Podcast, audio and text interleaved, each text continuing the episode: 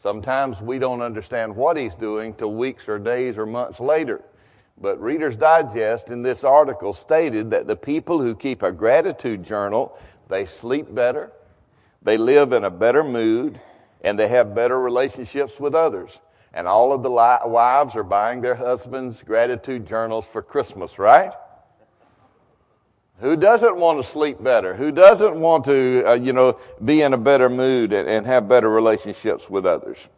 In his book, Natural Cures, Kevin Trudeau states being thankful reduces stress, which is a main contributor to illness. So, what are you thankful for? Uh, anybody want to give a word of testimony real quick? Just one little, I'm thankful for this. Thank you for what? Salvation. Salvation. Amen. All right. Someone else? Thankful to be here. Amen.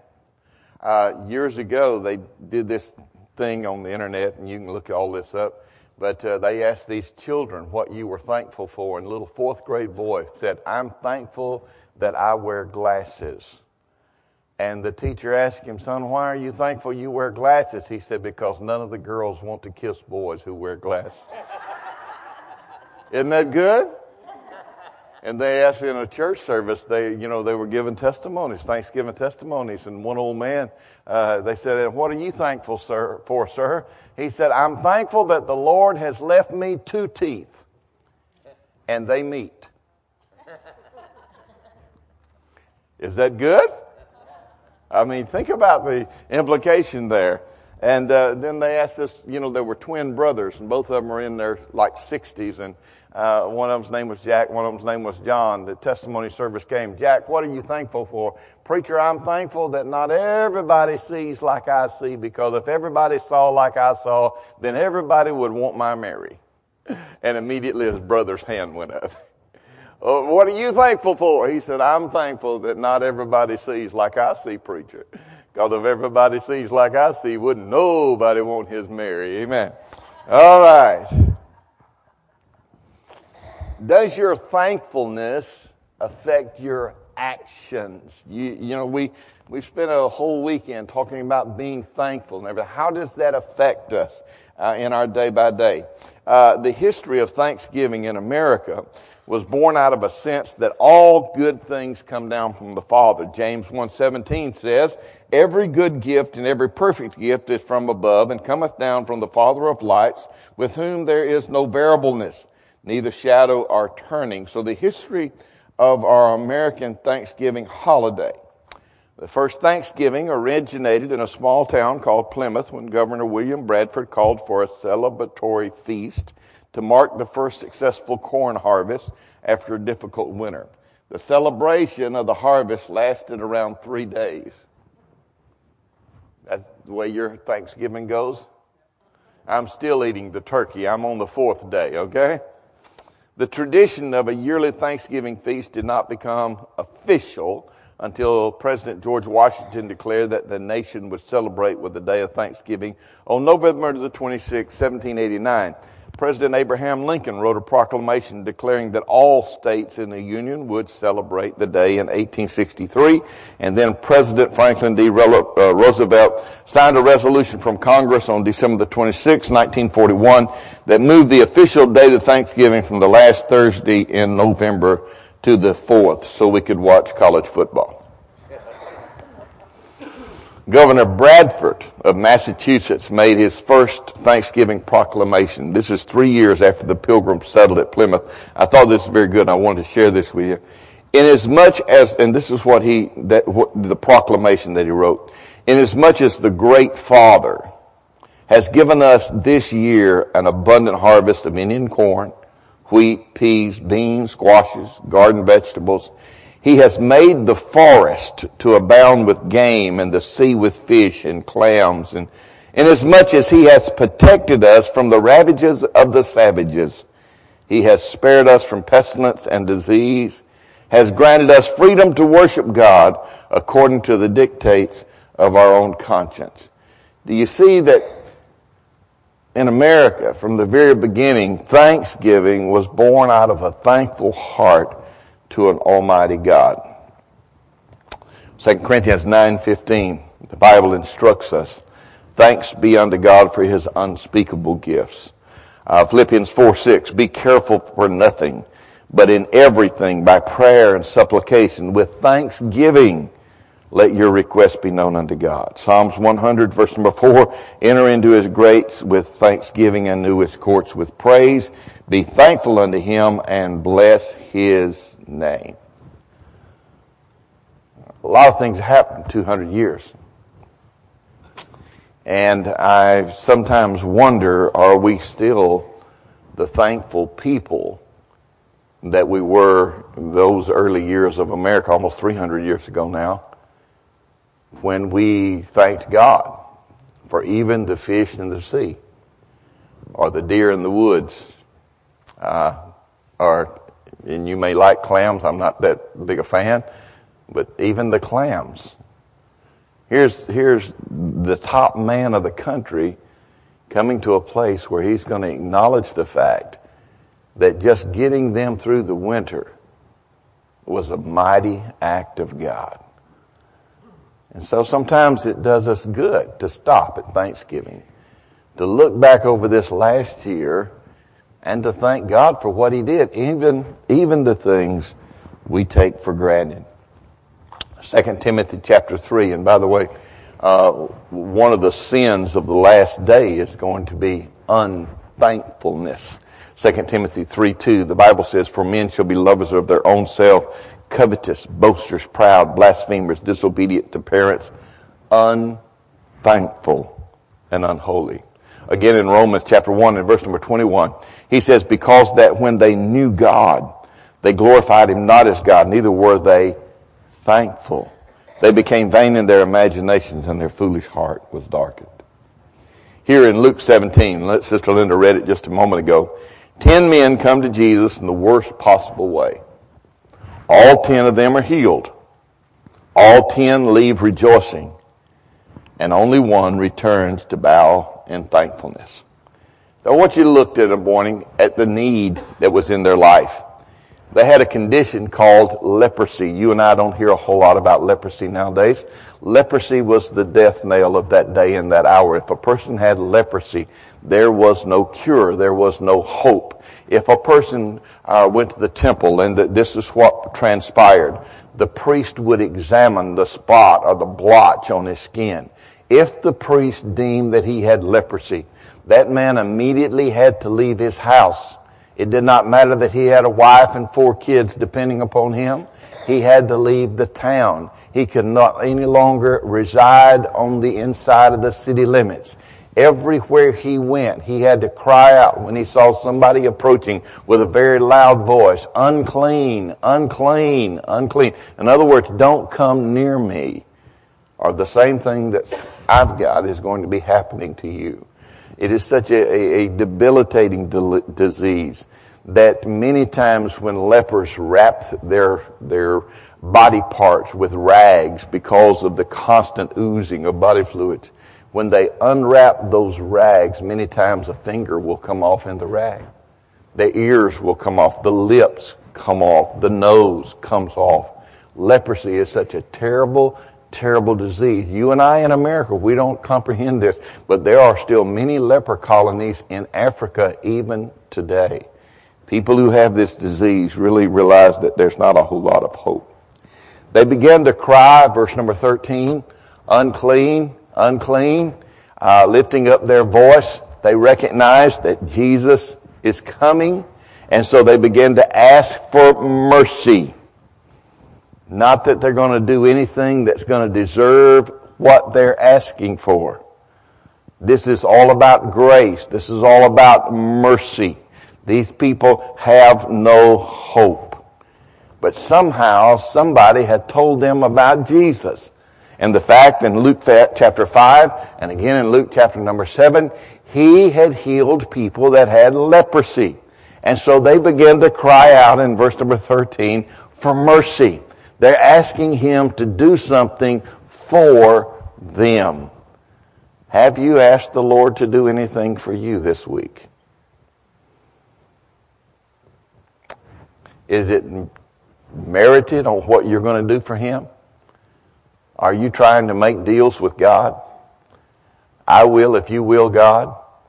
I'll, I'll turn over a new leaf. I'll try harder. I'll serve you better, Lord. I'll commit more to you. I'll be this. I'll, if you will just do this.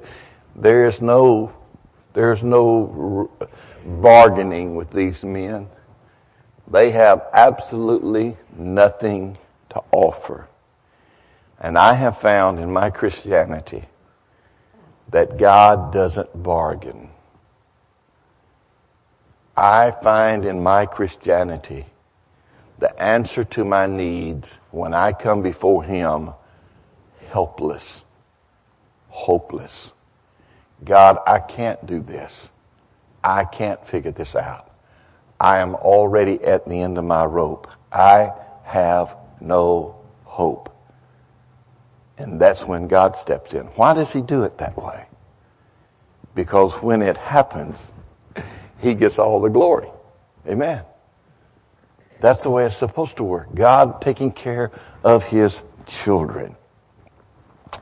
The word that the uh, lepers use is the Greek word epistates. Uh, it's the same word that's used by Peter in 1 Peter 5 5. It literally means chief commander. Uh, in order to receive the mercy that they so much desired, they were willing to recognize what many people don't. He is not only the right source, He's the only source. And when they came before Him, they recognized Him as Lord. He is not on their equal. He is not on the same plane with them. They bow in reverence before Him. Lord, you are our Master. The next thing we see in this passage of Scripture is the ten men that are healed. Compassion of Jesus, verse 14.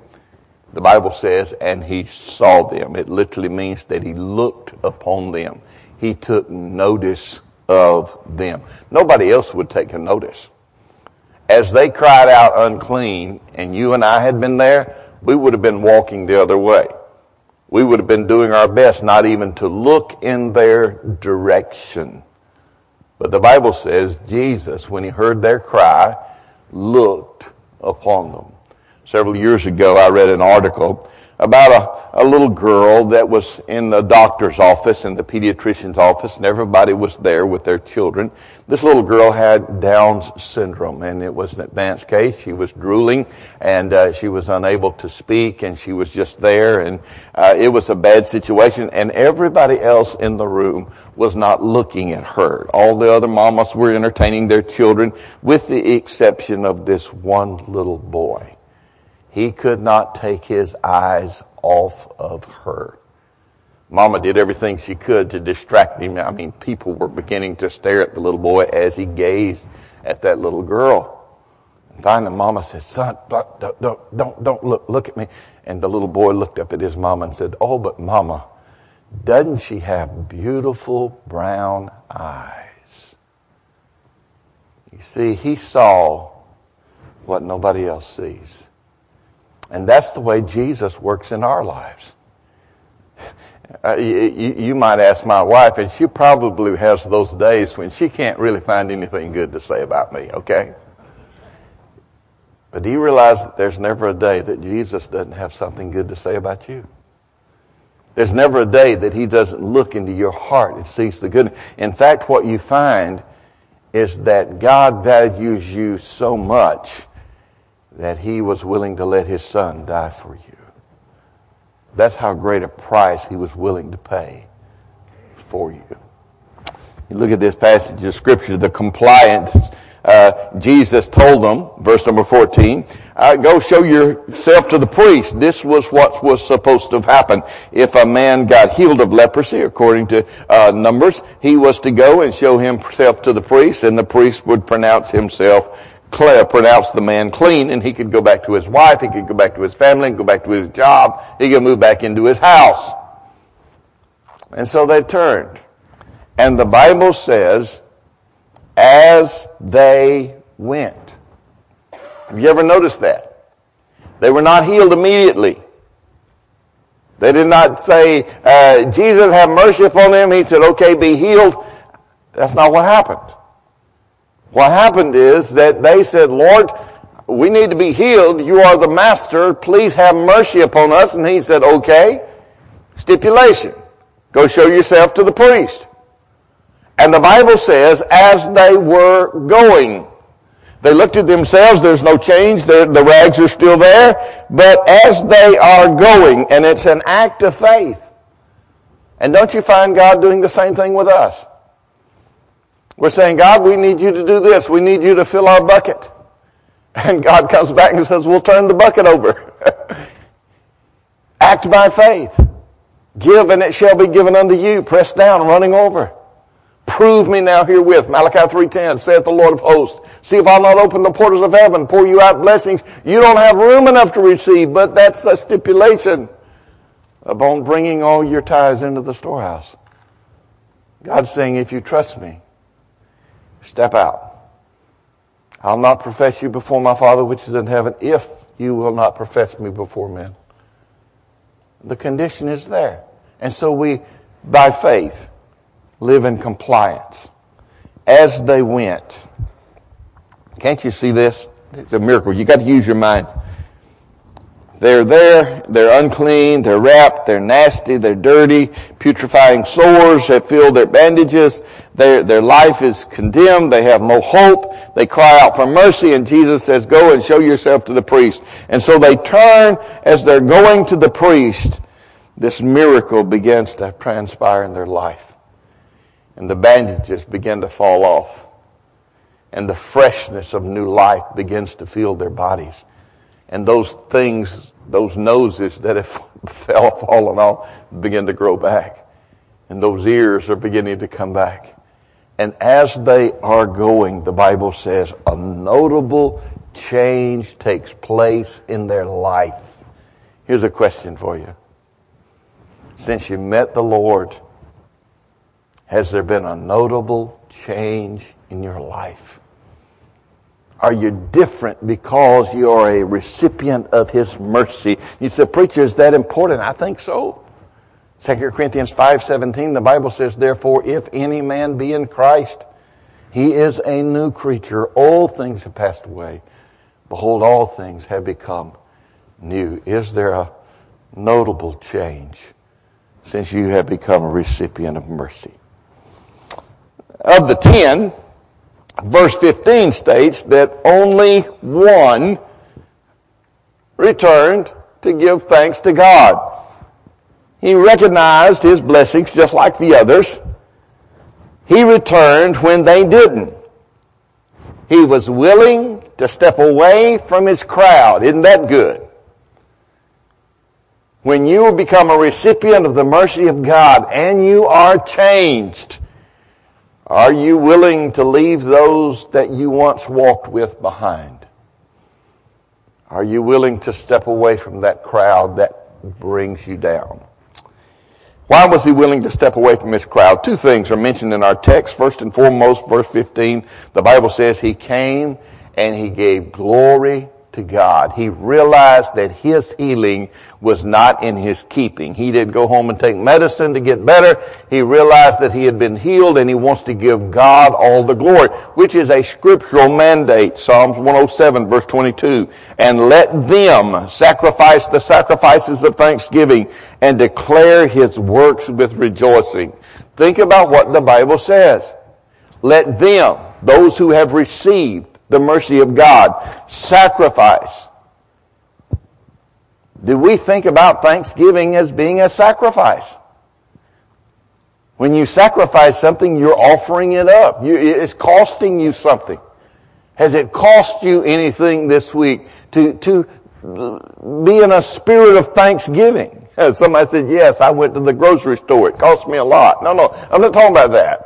I'm talking about getting to that place where you do without something. You're willing to give your time.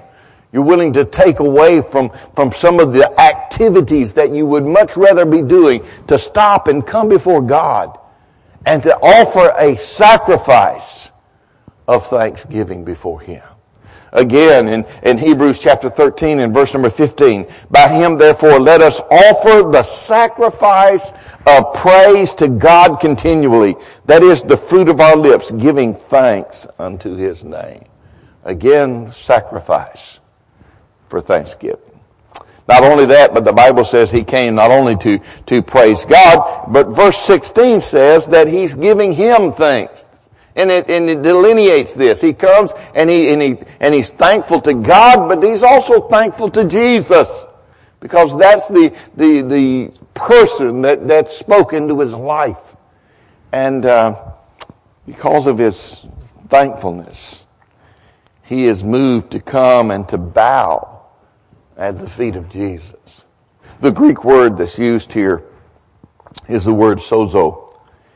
It's, uh, Jesus looks at him in verse number 19 and we're going to talk about the question in just a moment. But he looks at this man and he makes this statement. He says, thy faith has made you whole. It's the same word that Jesus used when he talked to the woman who had washed his feet and anointed them with oil in Luke chapter 7 and verse 50. Your faith has made you whole. It is a, it's a word that literally means that, that you've been made complete. The other ten, the other nine of the ten were healed. They went and showed themselves to their, their priest. Their bodies had been changed. There's definitely something took place in them. But this one person came back, offering the sacrifice of praise. He knelt in the presence of the Lord Jesus. He gave thanks to God the Father. And in the process of this, sozo, you have been made whole. Not just a bodily healing, but a spiritual healing. The great question of this verse to me is verse 17. Jesus looking at this one leper who has turned and come back, having already been healed, now giving praise to glory of God, asked the question, were there not ten healed? And the implication is that Jesus expected all ten to come. And only one came. Wonder what the expectation of our Lord is this morning, the Sunday after Thanksgiving. Now we've had three days where we have uh, celebrated the bounty. We've thanked God for all that He's done. Are we going to come before Him with thanksgiving? Or we're going to offer Him the sacrifice of praise that He so much desires? Are we the one? Or are we more like the nine who said, thank you, Lord, and went about their business? Well, preacher, I just don't have a whole lot to be thankful for, you know. I mean, things could be a whole lot better. Well, I listed some things that you and I might could say thankful for, that be thankful for this morning. First and foremost, and Linda's already said this, our salvation. Do you understand the glorious hope that we have?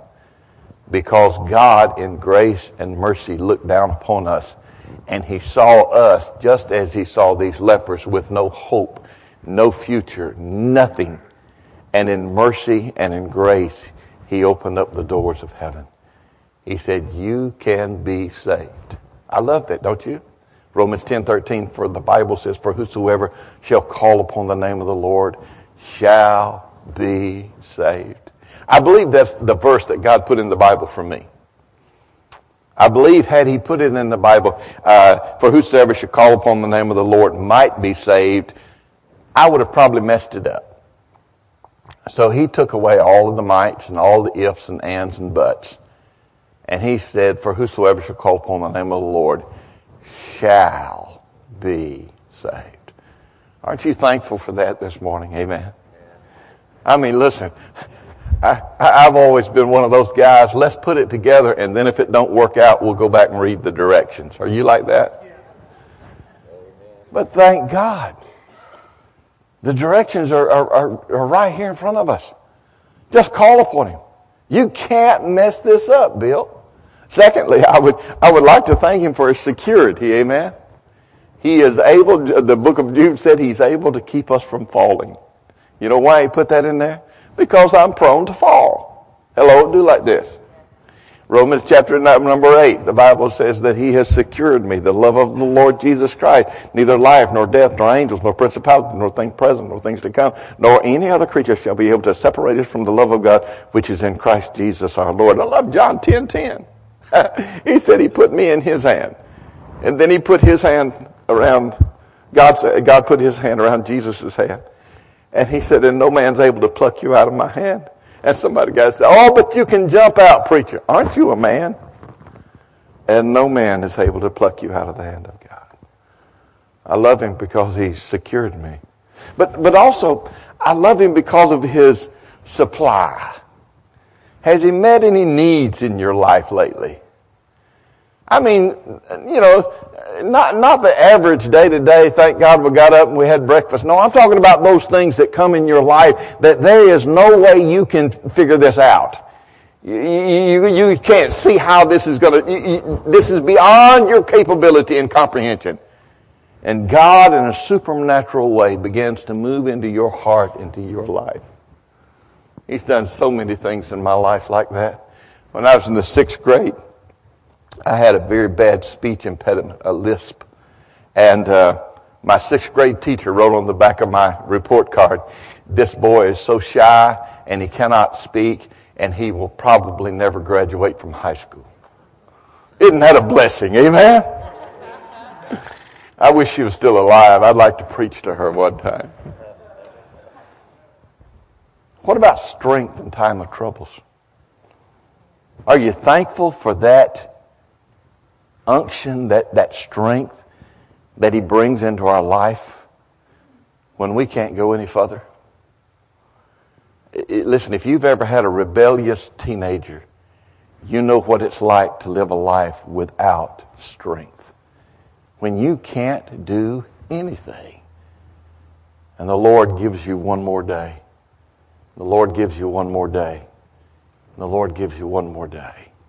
If you've ever lived with a mate who has an incurable disease, or if you have had an incurable disease, and the Lord gives you one more day, and the supply and the strength. And then I want to thank Him for His presence in the time of storms. You ever gone through any storms? I love Acts the 27th chapter where they're there in the midst of the storm and, and, and, you know, it's, it's a hurricane and Paul's on the ship and, and, and they haven't eaten in several days and there's no hope. The Bible literally says that they had given up all hope and Paul stands up in the midst of them and said, hey guys, uh, be of good cheer.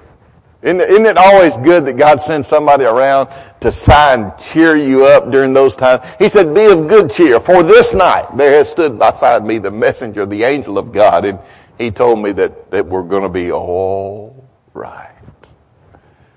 Isn't that good? Always something to think about. Always something to, to thank God about. Matthew Henry, when he was a young man, uh, going to school, he was robbed. He was mugged, is what the word we would use nowadays. And uh, he went to his professor there at the college, and he said, "I don't understand this. I'm doing everything right. I'm studying hard. I'm going to class. Uh, I don't have anything, and yet I get mugged. God, doesn't God love me?" And uh, so the professor asked him to write a paper, and in the process of writing this paper, he was to list at least four things that he was thankful for out of the experience of being robbed. And these are the four things that he wrote. He said, I was robbed, but thank the Lord, I have never been robbed before. This is my first time. It's pretty good. Secondly, he said, uh, even though he took my money, he did not take my life. That's a pretty good thankful thing. Thirdly, I love this. He took all I had, but that wasn't very much. and fourthly, and this causes you to think, I'm thankful that it was I who was robbed and not I who had to rob. Yeah. Sometimes we're in those situations where we are forced to do things that we would never, ever do just to feed our family. And even though we are in the lap of luxury in America, there are some people going through hardships. There are some people that are struggling. And in the midst of our thankfulness, we need to be searching them out.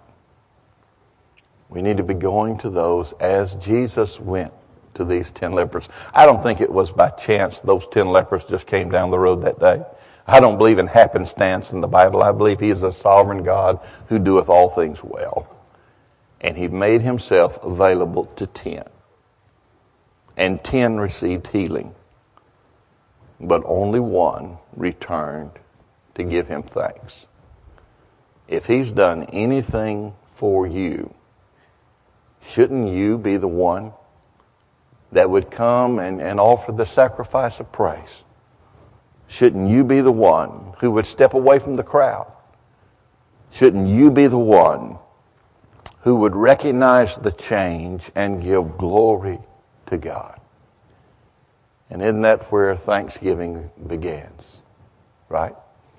So we have a couple of minutes, and I just wonder if there's anyone here who would like to just stand up and give God the sacrifice of praise for what He's done.